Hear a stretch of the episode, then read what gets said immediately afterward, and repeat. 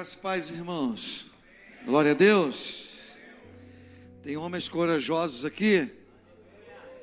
Amém? Dizem que na igreja quem fala mais alto é são as mulheres, né? Mas aqui é diferente. Aqui os homens têm assim, aquela voz, né? aquele vozeirão. Posso ouvir um glória a Deus dos homens? As mulheres concordam? Glória a Deus. Um glória a Deus, muito mais ou menos, né? Como diz meu filho, uma, uma michuruca de glória a Deus, né? Tão pequeno. Mas assim, irmãos, é uma alegria poder estar aqui. Pastor Marcelo, quando me fez o convite, eu entendi da parte do Senhor que era uma oportunidade para estarmos juntos. Não é tão fácil, ele sabe muito bem disso, né? A gente sair de uma igreja num domingo à noite. As demandas são muitas. Mas eu louvo a Deus porque Deus põe no nosso coração o desejo, a alegria em poder compartilhar da palavra. E eu me sinto assim muito honrado. Para mim é uma alegria muito grande poder estar aqui. Já tive aqui algumas vezes. Eu estive nesse salão quando ainda estava sendo preparado, foi no encontro de homens. E voltar aqui e ver assim quantas coisas já foram feitas quanto crescimento produzido pelo Senhor. Isso é maravilhoso, irmãos. É maravilhoso porque o mundo lá fora, ele procura o progresso. O mundo lá fora procura o desenvolvimento. Seja na tecnologia, seja na ciência, seja no conhecimento. Seja nível de moda, seja nível de culinária ou gastronomia. Seja a nível acadêmico, profissionalizante o mundo moderno, ele tem os seus desafios. Tem a sua praticidade? Sim, obviamente. Né? Não peguei tão esse tempo, mas quando menino lembro da minha avó passando roupa num ferro a carvão. Quantos lembram aqui? Isso. O Senhor vai convertendo as mãos aí, que de repente não quer dizer idade, né? Ferro a carvão. Né? A meninada aí talvez não saiba. Aquela camisa branquinha, quando estava quase pronta, caía aquela coisinha do carvão e, às vezes o ferro passava por cima, fazia aquele risco assim, preto e branco. Até que preto e branco hoje está em moda, né? Está em moda, né, pastor C? Segue o líder. Então, é, as coisas evoluíram. Né? Hoje é lógico, muito melhor você ter um ferro elétrico. Peguei um tempo vendo a minha mãe lavando roupa num tanque de pedra. Mas ouvia da minha avó a história de lavar roupa no rio, na pedra. Então as coisas evoluíram, as coisas melhoraram. Obviamente que com toda essa evolução, todo o crescimento, não existem só as coisas boas. Existem muitas tragédias produzidas pelo desenvolvimento. O homem pelo desenvolvimento, ele pelo progresso e pelo sucesso, sobe ao seu coração e à sua mente a prepotência, a ganância, a arrogância, sede de poder, obstinado a conquistas. Pessoas que acabam não conseguindo ter um equilíbrio na vida. Quantas pessoas já tiraram a vida porque entenderam que a sua falência financeira ou por uma empresa decretou a sua falência de existência. Não conseguiram se reencontrar ou não conseguiram ver que há existe vida, existe alegria, existe sucesso, existe crescimento, existe família por trás de uma vida financeira. Então, quando o tema foi me passado, homens não tão modernos assim.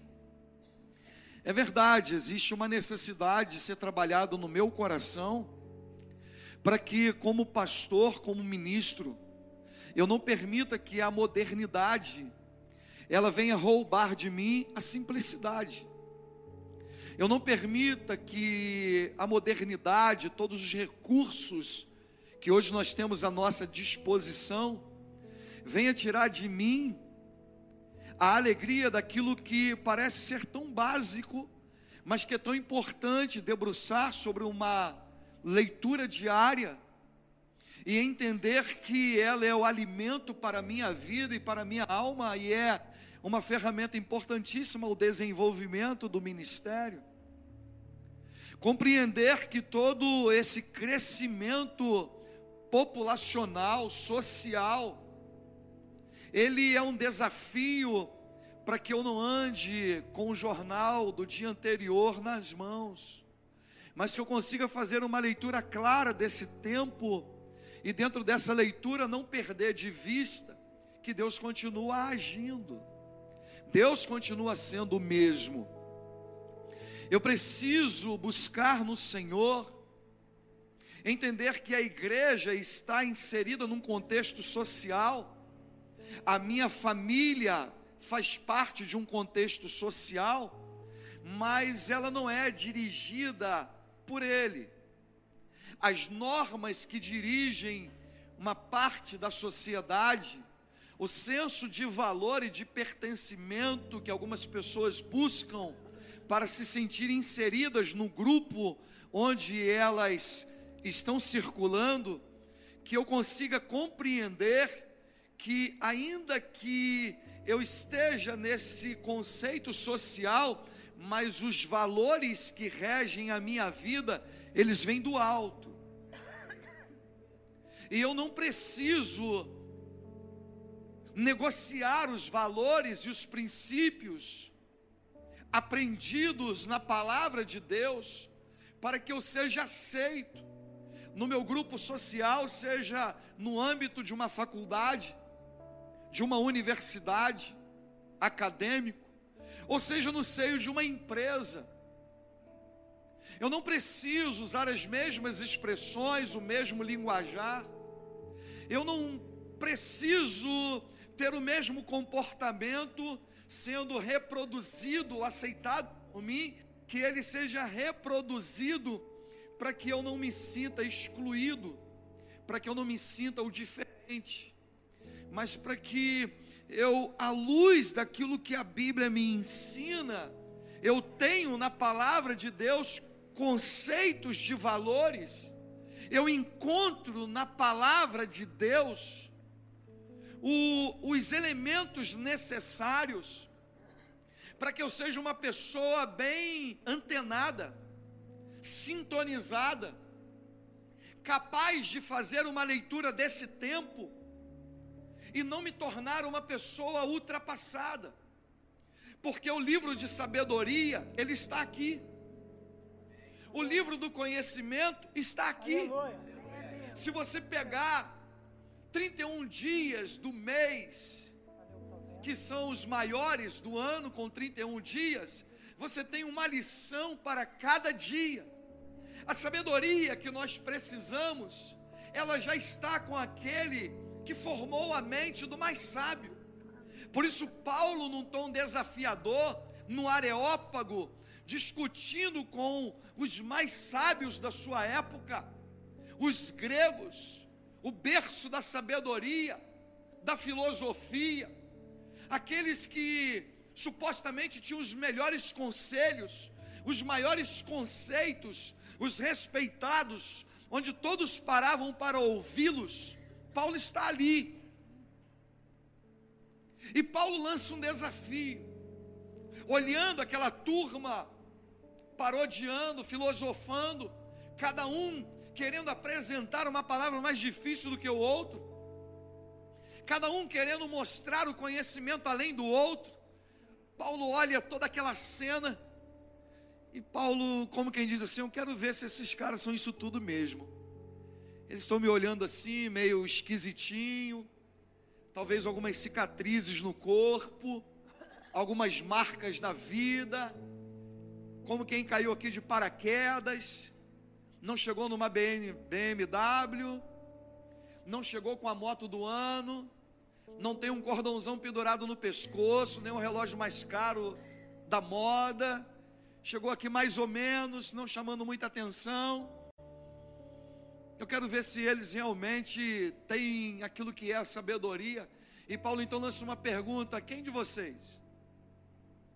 Qual de vocês aqui tem uma sabedoria suficiente para explicar aquilo que está na mente de Cristo, o conhecimento que vem do alto.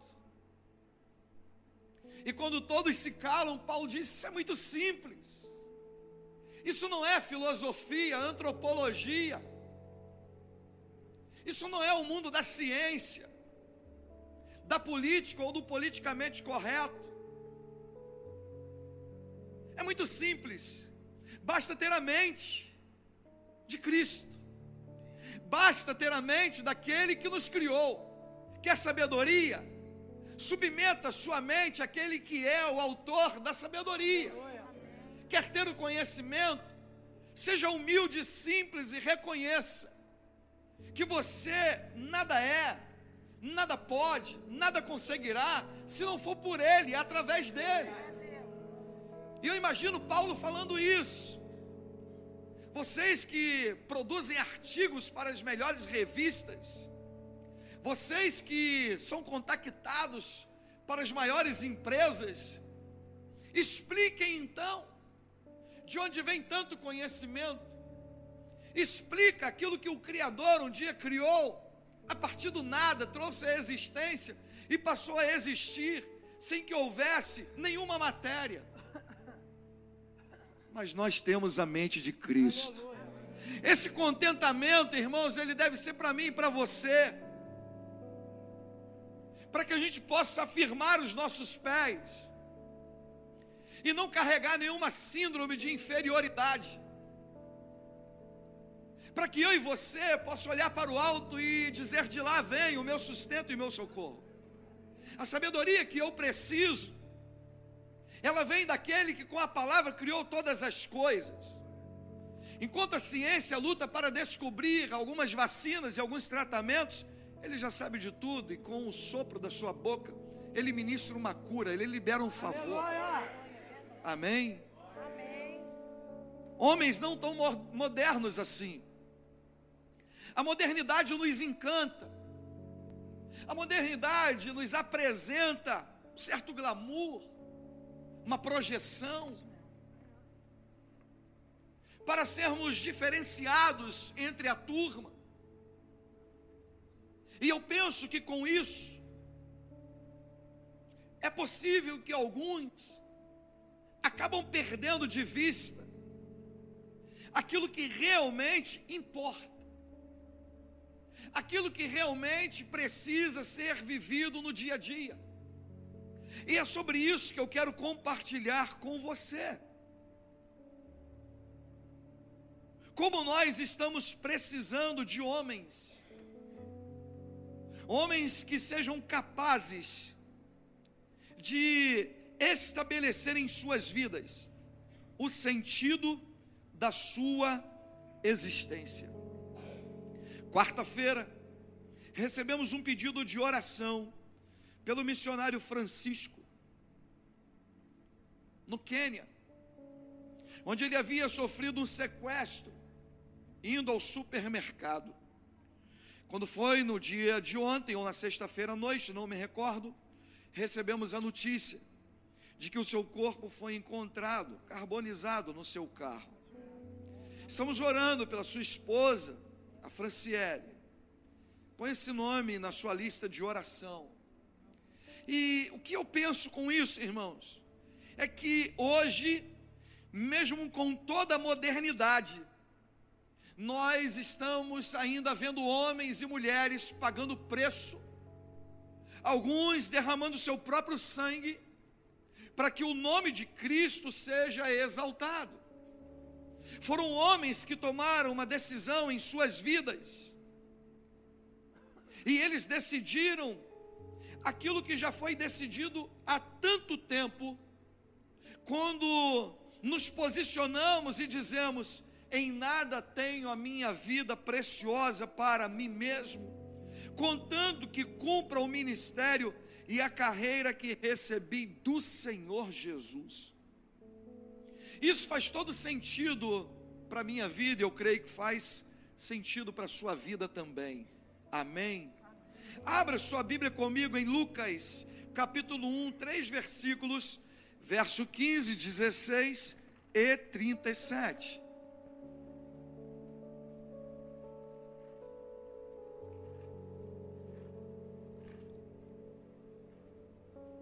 Estou acompanhado do Fabiano. Fabiano é um ministro de um dos ministros de louvor da nossa igreja.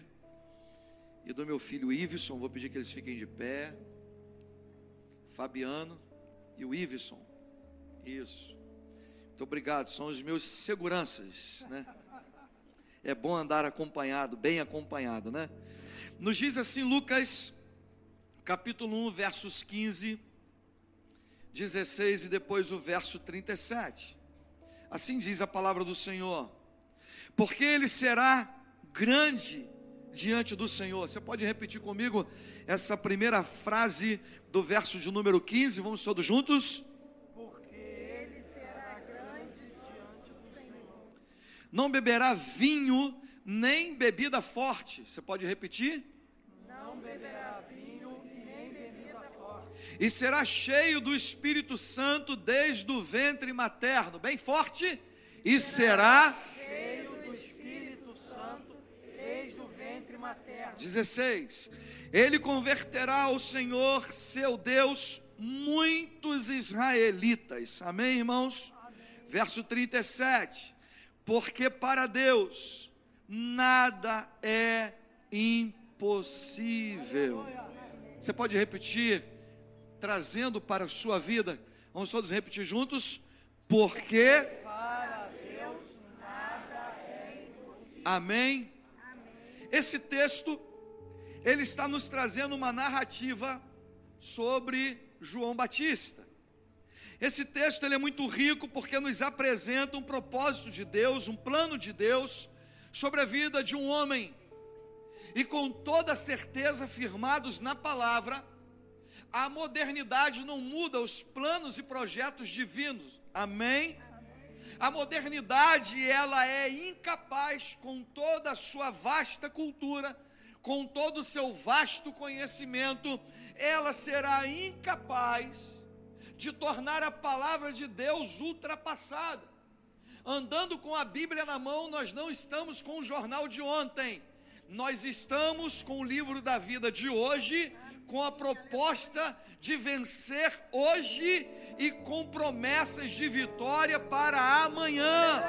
Então ande com a Bíblia na mão, com a palavra no coração, e a modernidade, ela não roubará de você o alimento da sua alma, ela será incapaz de te tornar uma pessoa vencida, ultrapassada. Muito pelo contrário, a palavra de Deus, ela vai lançar luz sobre a sua vida, ela vai dominar a sua mente, ela vai te fazer entender o que de fato está acontecendo à sua volta, porque junto com a modernidade, muitas coisas têm entrado no dia a dia, têm surgido no dia a dia, têm nos causado espanto, mas diante do conceito social sobre aquilo que rege o mundo e a sociedade no geral, ela é dominada por conceitos que se contrapõem à palavra de Deus, queira eu ou você ou não. Por isso Jesus disse: Pai, eu não peço que os tire do mundo, mas que os guarde do mal, do maligno, porque eles precisam estar lá. Eles precisam ser o contraponto. Eles precisam ser a voz do céu na terra. Eles precisam ser a luz em dessas trevas, porque trevas só existe em função da não existência da luz. Por isso, olhando esse texto, nós somos chamados e há um convite para mim e para você. E eu quero te fazer um convite nessa noite. Eu sei que aqui é uma igreja que estuda a palavra. Amém? Vocês têm um pastor que preza pela palavra. Vocês têm ministros focados na palavra. Eu estava conversando com o pastor Marcelo sobre o projeto 30, 30 semanas. Que coisa espetacular! Estudando a palavra, focados na palavra, porque é ela que traz o sentido, é ela que muda a nossa caminhada. Então eu quero te fazer um convite nessa noite, a você estar na escola de Deus, a fazer uma matrícula agora. não precisa abrir o seu aplicativo, não precisa escrever numa folha de papel, não precisa, não precisa me passar o seu nome, basta você acessar agora o seu coração, a sua mente, ativar a sua fé e dizer: Eu quero estar nessa escola de Deus. Quantos estão comigo? Amém? Então eu quero te convidar a caminhar aqui nessa escola nessa noite. Eu já ouvi algumas frases e eu creio que você também já ouviu. O mundo é uma escola, a vida ensina. Eu aprendi com os meus erros. A família é o meu maior educador, a igreja, a religião me ajudou com princípios. Quantas pessoas já disseram assim: olha, se a sua, seus pais, antigamente era mais comum, né? se os seus pais não te ensinaram, cuidado da vida, ensinem. Ou os próprios pais olharem para os filhos e assim: olha, nós temos te ensinado. Você está sendo desobediente, cuidado, a vida ensina. Quantos já ouviram palavras semelhantes a essa? A vida ensina. É verdade. A vida é uma grande escola. A sociedade é uma grande escola aprendemos com os nossos erros. A família é o nosso berço educacional e nós precisamos resgatar isso. A família nos ensina, a igreja, a religião nos ajuda com alguns princípios. Pessoas tão diferentes, pessoas distintas em seus pensamentos, suas ações, fé, crença, que firmam uma aliança, frequentam o mesmo lugar, isso nos ensina.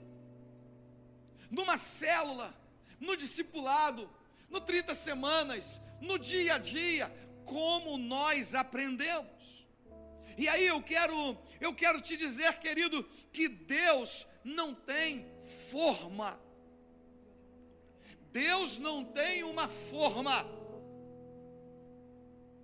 Por isso, nós prezamos pela unidade, não pela uniformidade, porque ela nunca existirá.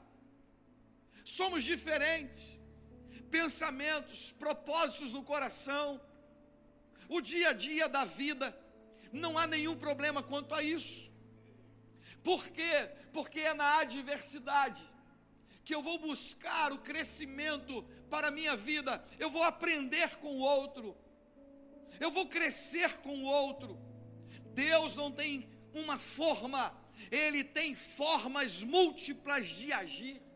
Não importa como você esteja aqui hoje, não importa o jeito como você agiu até o dia de hoje, mas Deus quer, com a sua multiforme graça, Ele quer agir na sua vida e ela é poderosa para pegar homens comuns e torná-los em homens extraordinários. Então, ao invés de invejar o outro, ao invés de fazer comparação com o outro, olhe para a sua vida, peça ao Espírito Santo um resgate, o resgate dos valores, o resgate do amor próprio, o, o resgate da estima, do quanto você é amado por Ele.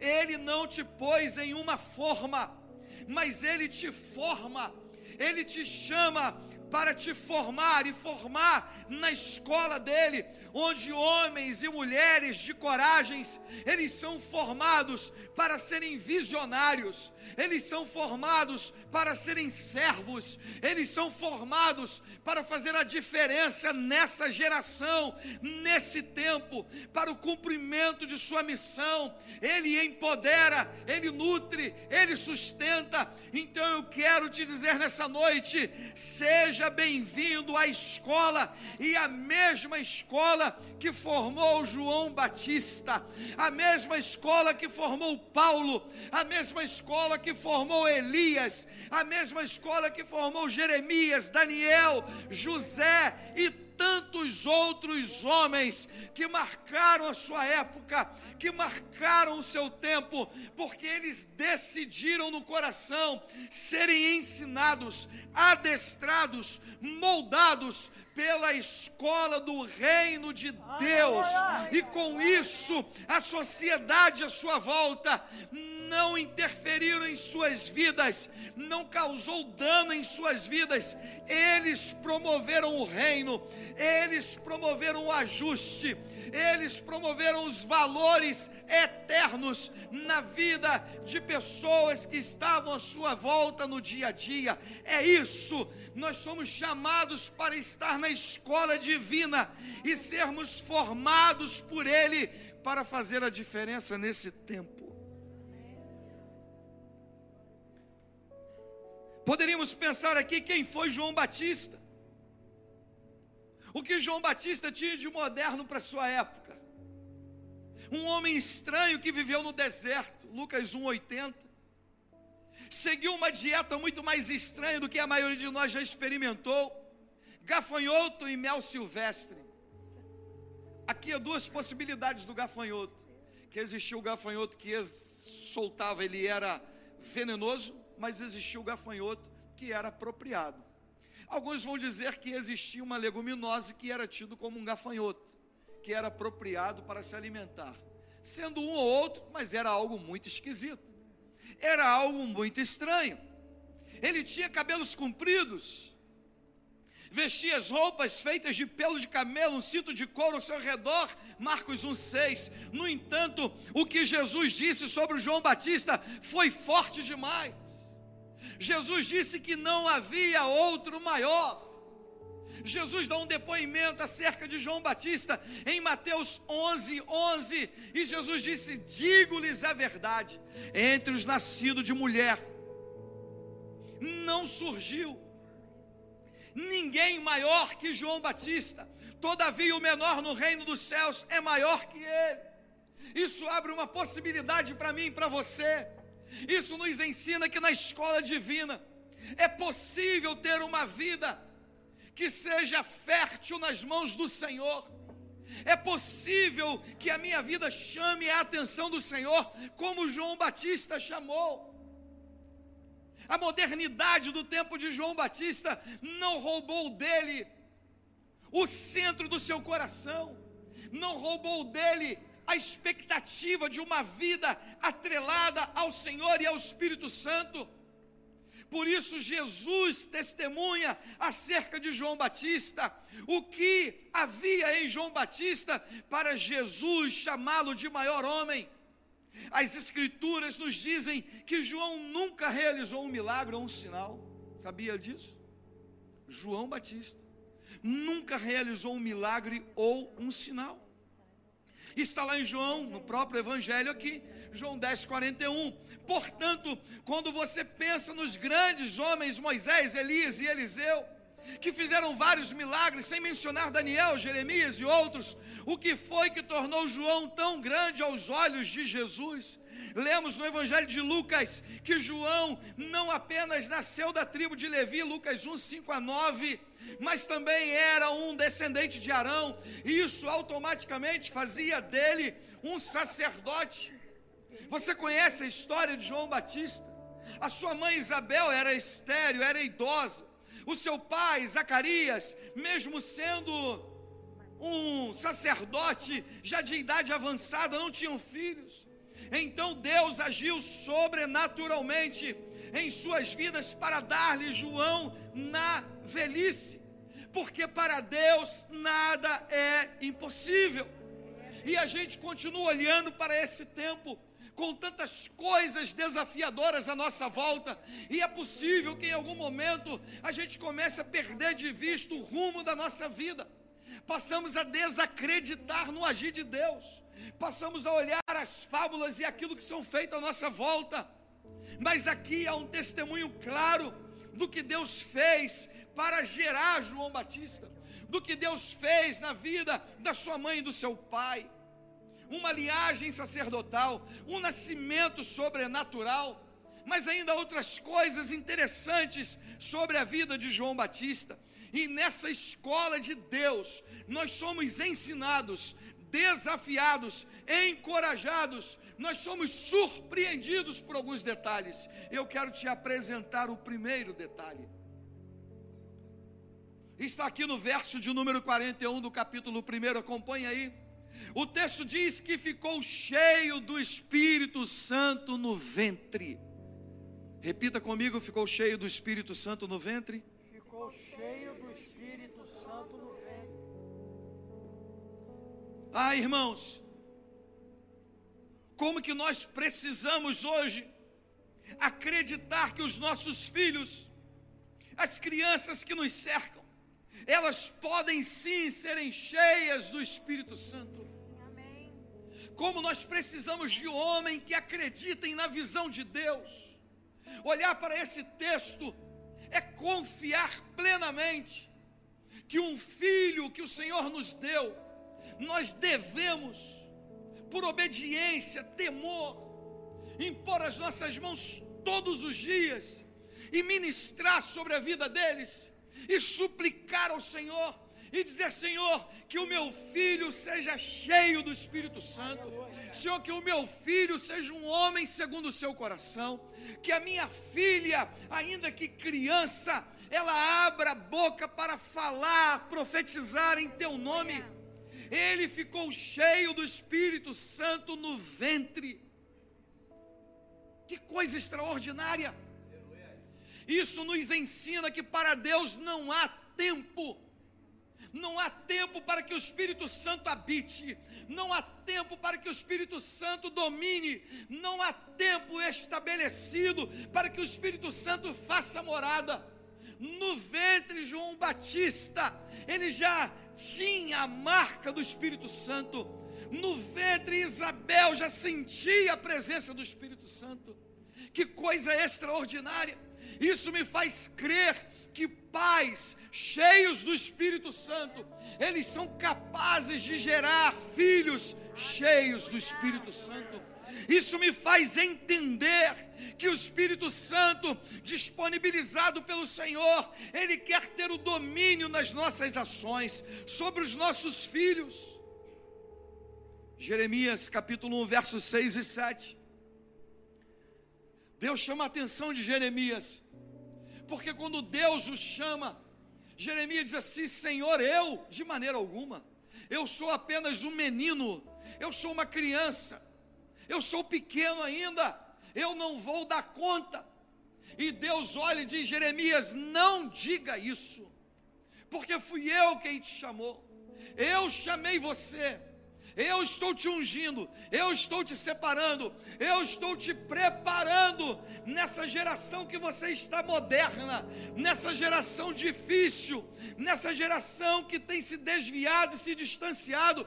Eu estou te levantando para que você seja cheio da minha presença e que você seja esse instrumento de transformação na vida daqueles que estão à sua volta que os nossos filhos entendam o quanto o Senhor quer usá-los. Que nós, enquanto pais, homens de Deus, possamos entender que o tempo na vida dos nossos filhos não é amanhã, não será depois de formado, mas o tempo se chama hoje. O tempo é agora para encorajar, para instruir, para adestrá-lo nos caminhos do Senhor. O tempo de oração é hoje e é agora. Posso dizer isso para vocês com muita alegria. O meu filho Iveson, ele tem 22 anos, 23 vai fazer.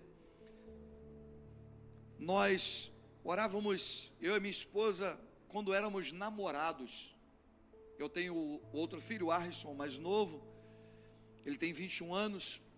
E nós orávamos desde quando éramos namorados, pedindo a Deus que nos desse filhos segundo o coração dele, no tempo dele. Iveson, a gente viveu essa experiência porque eu estudava à noite, trabalhava. Quando eu chegava em casa, eu conversava com ele no ventre, conversava com Arison também. E o Iveson se mexia muito, porque ele ouvia, e isso é comprovado pela ciência. Ele ouvia e nós interagíamos. Como foi maravilhoso, e ele foi crescendo, e os dois foram crescendo, e nós criamos o bom hábito de orarmos juntos antes de dormir. Até hoje, nós fazemos isso. E quando eu chego, talvez um pouquinho mais tarde, eu estou assim um pouco mais cansado, que eles ainda já estão deitados. Se ele estiver acordado e me ouvir entrar, ele vai lá no meu quarto. Fala assim, pai, eu estou te esperando para a gente poder orar. Meu Deus. Esses dias eu estava já, achei que ele estivesse dormindo. Eu me pus de joelho na sala e comecei a orar e falar com Deus. E daqui a pouco eu senti que alguém chegou do meu lado, se pôs de joelhos também e começou a orar. E daqui a pouco pôs as mãos sobre a minha vida. Era ele orando comigo. Nós precisamos cultivar no coração dos nossos filhos a paixão pelo Espírito Santo. Nós precisamos incentivá-los a buscar, a crescer, a orar, a quebrantar o coração. Não crie dificuldade para o seu filho servir ao Senhor. Não ponha impedimentos para que ele esteja na casa do Senhor. Não queira poupar o seu filho, ou achar que você está preservando o seu filho, quando o dia, amanhã está fria ou chuvosa, ou quando é algo distante, ou que vai passar o dia, ah, o meu filho não, vai ficar o dia todo, é melhor que ele fique em casa. Ah, não, é muito cedo para acordar o meu filho para ele estudar a palavra. Ah, não, vir tarde da noite, ele acorda no outro dia muito cedo para ir para a faculdade ou para ir para a escola. É melhor que ele fique em casa. Não faça isso. Não faça isso, produza no coração do seu filho a escola de Deus. Mostre para ele quem é o Espírito Santo. Ajude-o a encontrar as respostas na palavra, para que ele não busque conselhos lá fora. Ajude o seu filho a dobrar os joelhos. Ajude o seu, o seu filho a estender as mãos para abençoar alguém. Cuide para que eles sejam cheios do Espírito Santo. Ah, queridos, como Jeremias disse, eu sou apenas um menino. Eu quero abrir um parênteses aqui com você. Até quando nós vamos caminhar como meninos? Até quando nós vamos permitir que essa fase infantil nos acompanhe?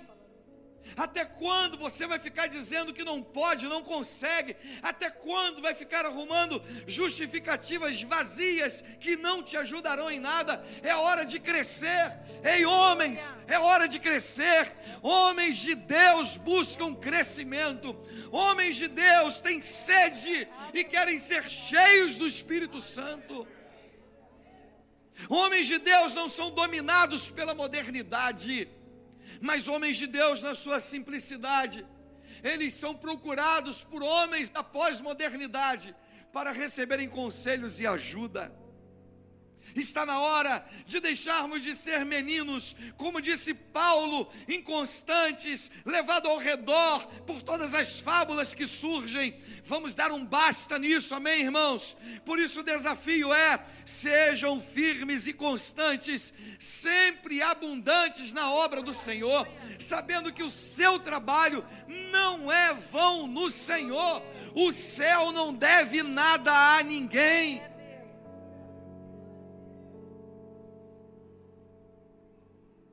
Mas há uma outra coisa interessante. No verso 66 aqui do capítulo 1 de Lucas, nos diz assim: E todos os que ficavam sabendo deles perguntaram: O que este este menino, o que vai fazer? O que ele vai ser? Pois a mão do Senhor estava com ele a mão do Senhor estava com ele. O que vai ser? O que vai acontecer? Nós não teremos respostas para tudo nós não teremos o conhecimento suficiente para tudo, mas uma coisa nós aprendemos na escola divina: a mão do Senhor está sobre a nossa vida. Não importa o tempo que estejamos vivendo, não importa se a sociedade diz que está em crise, não importa o momento social, político, econômico, uma coisa é certa: o céu não entra em crise e a boa mão do Senhor há de nos conduzir. Posso ouvir um glória a Deus? A mão do Senhor estava com ele. Você tem alguma dúvida de que a boa mão do Senhor quer guiar a sua vida?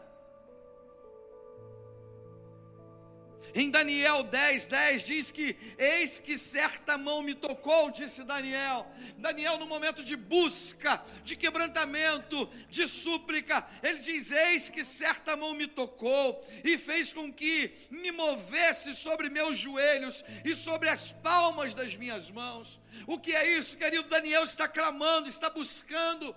Mas chegou uma hora que Daniel percebeu que as suas forças se foram porque uma mão lhe tocou e agora ele cai de joelhos. O texto diz que as suas mãos deslizavam, as suas mãos se moviam. Daniel estava na presença do Senhor porque a boa mão do Senhor o tocou. O que significa isso? Às vezes nós achamos que a mão de Deus nos toca de uma forma assim, muito, muito amena, muito serena. Mas a frase, ela tem um significado impactante. É o toque de Deus na nossa vida, e através desse toque, Daniel foi ah, tomado por algo intenso, poderoso, que fez com que ele ficasse trêmulo e se colocasse de joelhos diante do Eterno. Isso trouxe quebrantamento. O tocar tem poder terapêutico admitido pela ciência. Eu imagino Daniel tirado do seu contexto familiar, um jovem, um menino, mas que agora tem que lidar lá na Babilônia com conceitos adversos. Eu fico pensando nessa geração de jovens, moças e rapazes dentro de uma faculdade na pós-modernidade, onde a Bíblia sequer é mencionada, muito pelo contrário. O objetivo é desacreditá-la o tempo todo. Assim era Daniel. Só mudou o tempo, o conceito é o mesmo. Porém, Daniel decidiu em seu coração. Daniel acreditava que a boa mão do Senhor estava com ele. Daniel acreditava que o Espírito Santo iria conduzi-lo. Daniel se posiciona nessa geração, nesse mundo pós-moderno, o que precisamos é de posicionamento. É necessário tomar posição e fazer valer na nossa vida os valores estabelecidos na palavra. Daniel se posiciona, Daniel busca o Senhor e por isso ele é tocado, ele é tocado por Deus. E eu fico imaginando o toque de Deus, tratando Daniel, o toque de Deus ministrando cura em Daniel. Como quem diz: Você não está sozinho, você está na Babilônia, mas você é meu aluno. Você está na Babilônia, mas o dono da escola sou eu. Você está na Babilônia, mas quem ensina sou eu. O mestre sou eu. E eu vou ensinar a você, Daniel. Eu vou te ensinar a lidar com tudo isso. Eu vou mostrar para você as respostas. Eu vou mostrar para você o que você precisa fazer. Você não vai ser reprovado. Você já está aprovado. Porque ser aprovado por mim é ser aprovado nos céus, ainda que reprovado diante dos homens, mas um dia você vai obter a vitória que você tanto busca. E Daniel viu a boa mão de Deus atuando sobre a sua vida. Homem, permita que o Senhor toque na sua vida, na sua alma, em suas emoções, seja curado para curar, liberto para libertar, sarado para sarar, livre para amar e pôr em liberdade aquele que precisa sair das garras do inimigo. Por isso, Jesus, ao ler as sagradas Escrituras numa sinagoga, descrita no Evangelho de Lucas, ele abre no livro do profeta Isaías e ele vai dizer: Porque o Espírito do Senhor, ele está sobre mim. E ele me ungiu, ele me equipou, ele me deu o conhecimento necessário para pôr em liberdade os oprimidos, para dar vista aos cegos, para curar os quebrantados de coração. É isso. Na escola divina, nós somos equipados pelo Espírito Santo e a boa mão do Senhor há de nos conduzir. Foi o que ele fez com Josué. Josué, tão somente, capítulo 1, versos 8 e 9, você pode ler. Tão somente tenha bom ânimo, porque eu serei contigo por onde quer que andares. Esforce-te, Josué, não retroceda. Uma hora o povo vai te apertar, uma hora o povo vai querer mudar alguma coisa, mas esteja firme naquilo que eu te prometi. E por isso nós vemos Josué com a sua família, 24:15, reúne o povo. Josué já havia percebido os burburinhos, Josué já havia percebido os bastidores, os corredores, aquilo que já estavam confabulando em seus corações. E Josué une a sua família primeiro e diz: Olha, nós temos um compromisso com Deus. Nós fomos forjados na escola divina junto com Moisés. E o Senhor nos confiou conduzir esse povo. Nós temos uma prestação de contas a dar a Ele. O que nós vamos fazer? Nós vamos nos posicionar. Reúne o povo, chama todos os líderes. Se parece mal a vocês servirem ao Senhor, saibam de uma coisa: nós decidimos em nosso coração e com a nossa família, nós serviremos ao Senhor. Eu e a minha casa, nós serviremos ao Senhor. Josué foi aquele homem sacerdote. Josué foi aquele homem corajoso. Josué foi aquele homem que se posicionou com a sua família. Ei, homem, não perca o governo da sua casa.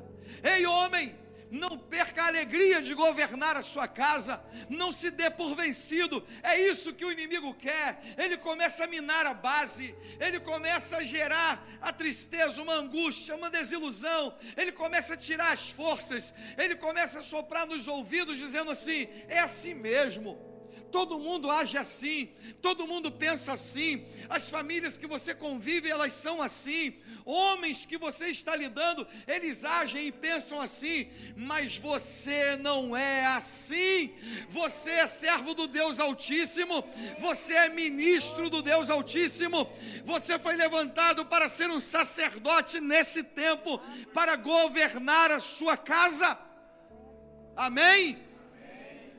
Não abra mão dela. Não abra mão dela. Há uma outra lição para quem quer estar na escola divina. Verso 76 do capítulo 1 aqui de Lucas, diz que foi chamado profeta do Senhor. Ah, irmãos, quantas coisas sobre João Batista. Quantas coisas. Cheio do Espírito Santo desde o ventre a boa mão do Senhor iria dirigi-lo. As pessoas ficaram preocupadas: o que vai ser, como vai ser. Ah, eu não quero saber como vai ser, eu não quero saber o que vai acontecer. Eu creio que a boa mão do Senhor, ela me guiará. Eu não permito que o dia de amanhã, a possibilidade do amanhã, roube a minha alegria de hoje. Eu não vou permitir que as tragédias sendo anunciadas para o amanhã tire de mim a perspectiva da vitória de hoje e daquilo que Deus vai me impulsionar para amanhã, porque eu creio que é a boa mão dele que me conduz. Então ele é chamado profeta do Senhor. Deixa eu te dizer uma coisa: não negocie a sua missão e o seu chamado. Há profetas de Deus aqui? Há profetas de Deus aqui? Amém, glória a Deus. Já haviam se passado 400 anos, irmãos, sem nenhum profeta ter sido levantado, o último foi Malaquias. Deus continua levantando nesse tempo homens e mulheres capazes de serem uma voz profética nessa geração, não importa o tempo, continue crendo, Deus continua fazendo isso. Ei, querido, talvez você já tenha se questionado: quanto tempo orei e Deus está em silêncio? Bem-vindo à escola divina. Porque nessa escola nós temos que aprender a lidar com o tempo. O tempo é Ele quem dirige. Não queira dizer para Ele o que é melhor. Ele já preparou o melhor para a sua vida. Ele já preparou o extraordinário sobre a sua vida. Amém? Quem se atreve, ouça isso, quem se atreve a fazer o melhor com as suas mãos até consegue, mas deixa de viver o extraordinário proposto pelas mãos do Altíssimo. As minhas e as suas mãos só fazem o ordinário, porém as mãos do Senhor promovem o extraordinário. Então continue dependendo dele. Continue crendo que é Ele que move todas as coisas. Nós fomos chamados para levar a palavra, a palavra de conhecimento ao povo, para que haja salvação, santificação, quebrantamento, cura, libertação, perdão, restauração, restituição.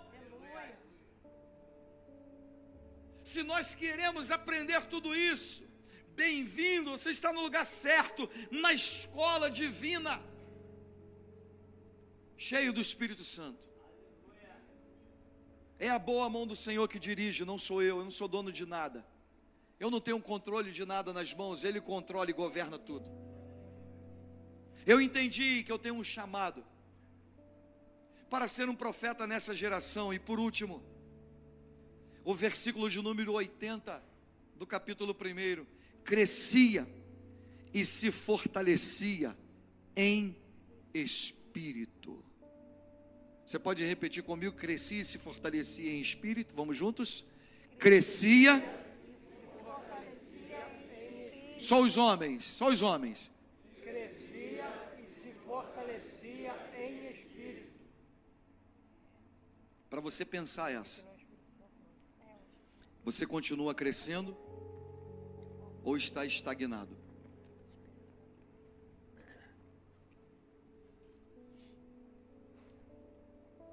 A proposta do Senhor para a nossa vida é que haja crescimento. É impossível caminhar com o Senhor e ter uma vida firmada nele, ser cheio do Espírito Santo e dirigido pelas mãos do Altíssimo e não crescer. O Salmo 1 nos ensina que nós somos semelhantes a uma árvore plantada junto às correntes de água, que dá o seu fruto na estação própria, há um tempo, cujas folhas não caem, e tudo quanto fizer, e tudo quanto fizer, prosperará. Há uma promessa de crescimento para a minha vida e para a sua vida. Queremos crescer e almejamos crescer em tantas coisas. Ficamos felizes por nossos filhos obterem sucesso na vida, é lícito, mas em relação à vida com Deus, você tem tido essa mesma alegria, você tem tido essa visão do quanto é importante para sermos aluno na escola divina. Entendo que precisamos nos arrepender e voltar ao primeiro amor. Arrepender não é para você ficar com sentimento de culpa se acharam fracassado. Na verdade, é o grito, é o salto para os braços de Deus, saindo das garras do inimigo. Deus não faz acepção de pessoas, Ele faz acepção de atitudes. Qual tem sido as nossas atitudes? Elas nos impossibilitam de crescer. Deus ele quer trazer para si tantos quantos assim o receberem. Vinde a mim é um convite universal ao homem.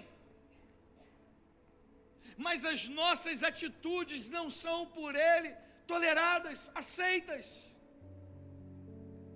A santidade de Deus não será ferida pelos nossos pecados.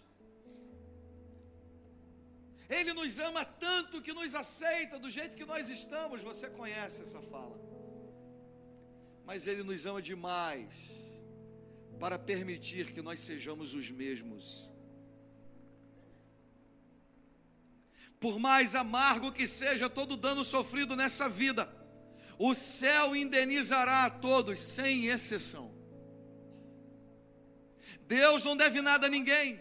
O céu não deixa nenhum filho de Deus endividado, porque escolheu viver no centro da vontade dele.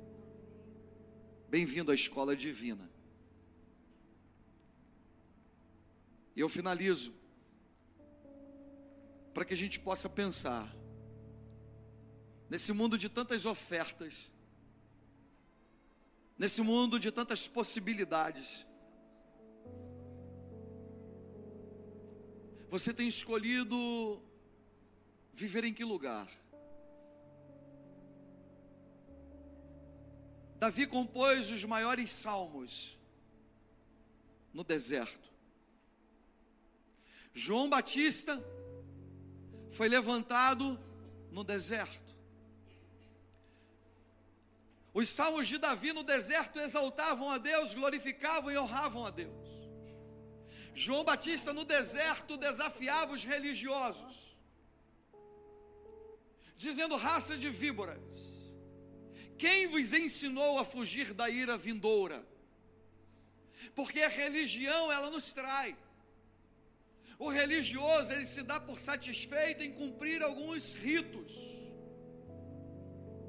Mas homens que querem crescer, mulheres que querem ser cheios do Espírito Santo, eles conseguem romper com a religiosidade. E eles conseguem viver o extraordinário de Deus. João repreende os religiosos porque eles quiseram burlar conceitos estabelecidos por Deus. O batismo para a remissão de pecado arrependimento que flui da alma, o reconhecimento do quanto sou pecador e é Ele que me justifica, o reconhecimento de que todos pecaram e estão separados da glória de Deus, o reconhecimento de que andando e vivendo no pecado, o pagamento, o salário é a morte. E ao reconhecer isso, eu olho para a cruz e entendo que o sangue foi derramado, a sentença da minha dívida ela foi riscada e ele disse: "Está pago, porque tu és filho e filho amado". João estava anunciando arrependimento, mas o religioso queria burlar.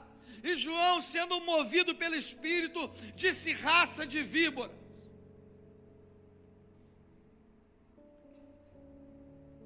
O religioso ele é mais venenoso do que a serpente. Guarde isso. A serpente, o veneno foi produzido pelo Criador. E existe o um antídoto. Mas o religioso, ele destila veneno na sua alma.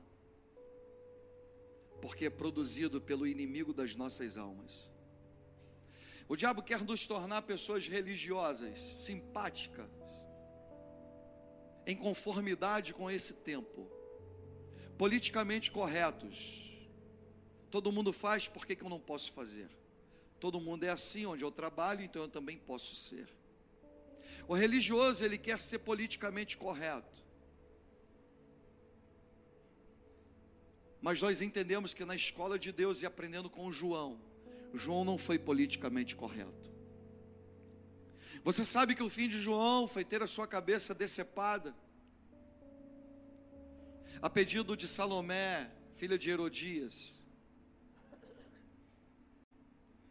Você sabe que João teve a cabeça decepada, porque Herodes Antípodes, um beberrão sanguinário, ruim, cedeu ao pedido. Ainda que olhando o lado humano e esse fim trágico, eu volto a essa fala. Por mais amargo que seja todo dano sofrido nessa vida, o céu indenizará a todos, sem exceção. Não queira guardar a sua vida, porque Paulo disse que em nada tem a minha vida preciosa para mim mesmo. O sentido da vida é entregá-la totalmente ao Senhor. E chegar à conclusão de dizer: Eu de boa vontade me gastarei e me deixarei gastar na obra do Senhor por vossa causa. Aliás, eu tenho desejo de morrer, de partir e estar com Cristo, porque isso para mim é ainda muito melhor, porque nada nessa, nessa vida me cativa mais do que a esperança e a realidade do céu. Os maiores salmos de Davi foram compostos no deserto assim como João Batista no deserto glorificava a Deus. Mas quando Davi estava dentro do palácio, ele cometeu a maior tragédia da sua vida. Foi quando ele pecou. Então, se você está no deserto, saiba de uma coisa: o Senhor está contigo e lá você pode compor as maiores canções da sua vida, orando, quebrantando, buscando, santificando.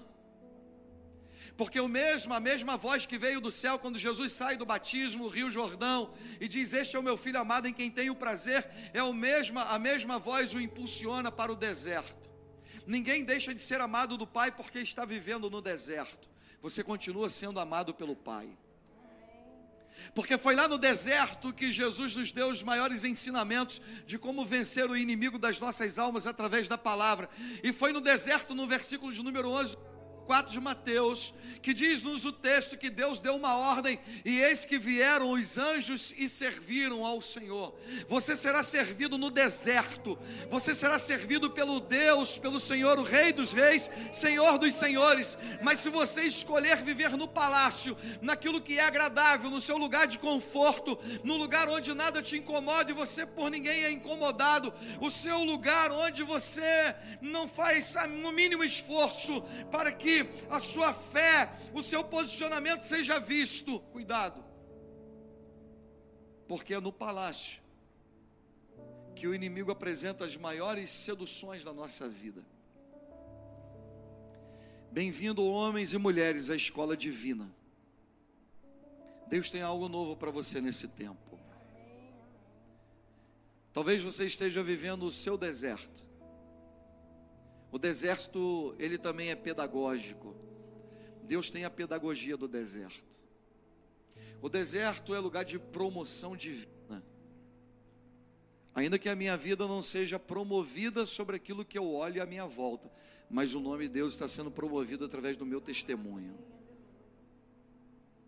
Eu quero orar com você. Se você nessa noite entendeu o desafio de Deus para a sua vida e entendeu que Deus te trouxe para uma escola, porque o mesmo Espírito que gerou essa unção sobre a vida de João Batista, é o mesmo Espírito que está aqui nessa noite encorajando. O mesmo Espírito Santo que tomou João Batista desde o ventre, é o mesmo Espírito que um dia tocou no seu coração para que você se rendesse ao Senhor. O mesmo Espírito que impulsionou João Batista a ser uma voz profética no deserto, voz que clama no deserto. Você é uma voz nessa cidade. Você é uma voz no seu setor de trabalho, é uma voz na sua casa. Que você solte a sua voz em glorificação ao nome do Senhor. Quero te convidar a se colocar de pé, por gentileza.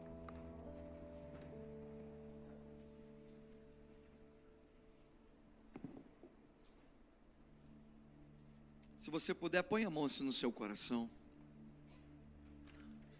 Deixe o Espírito Santo ministrar sobre a sua vida.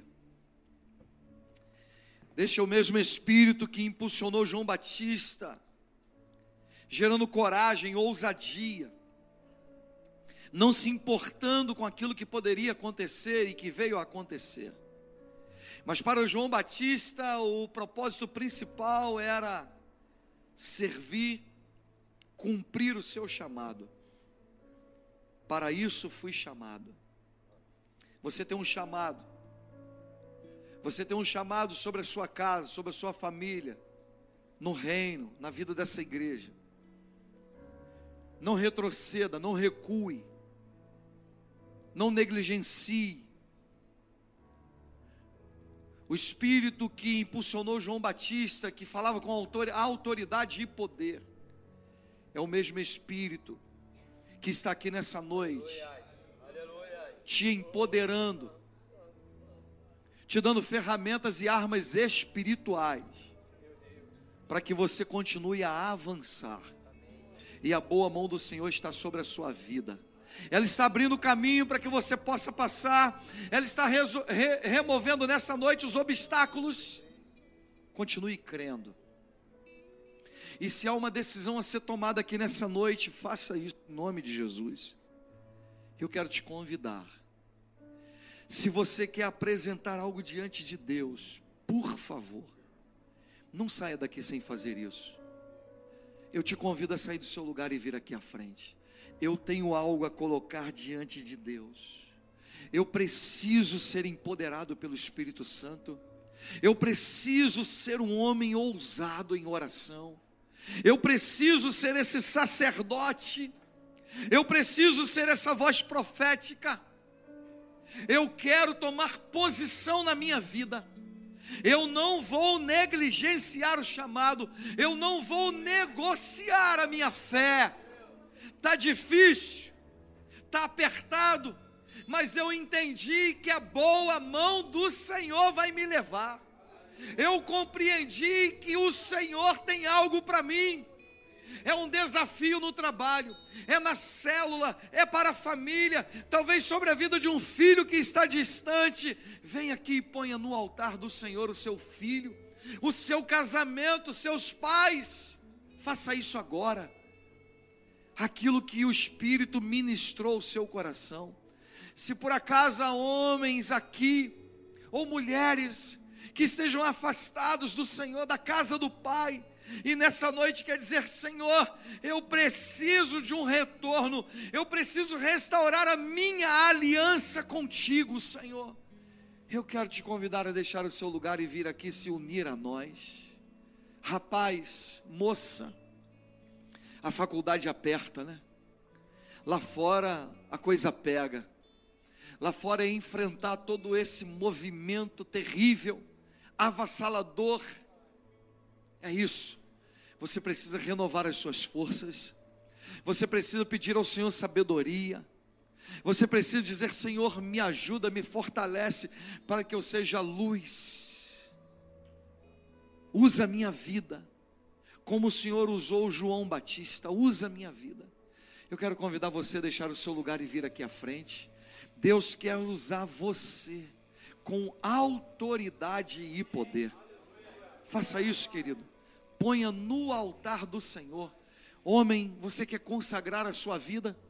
Você quer dizer, Deus, obrigado, está tudo bem, mas eu quero me manter firme. Deus, eu quero apresentar nessa noite a minha família diante de Ti, para que a minha casa continue sendo uma expressão do Teu reino. Deus, me dê sabedoria, me dê entendimento, me dê unção, renova as minhas forças. Sai do seu lugar e vem aqui, peça um renovo ao Senhor nessa noite. Faça isso. Amém. Amém. Talvez você, esposo, seu esposo está distante e você pode nessa hora colocar o seu esposo diante de Deus em oração. Vem aqui orar por ele, interceder por ele, suplicar por ele. Faça isso. Faça isso.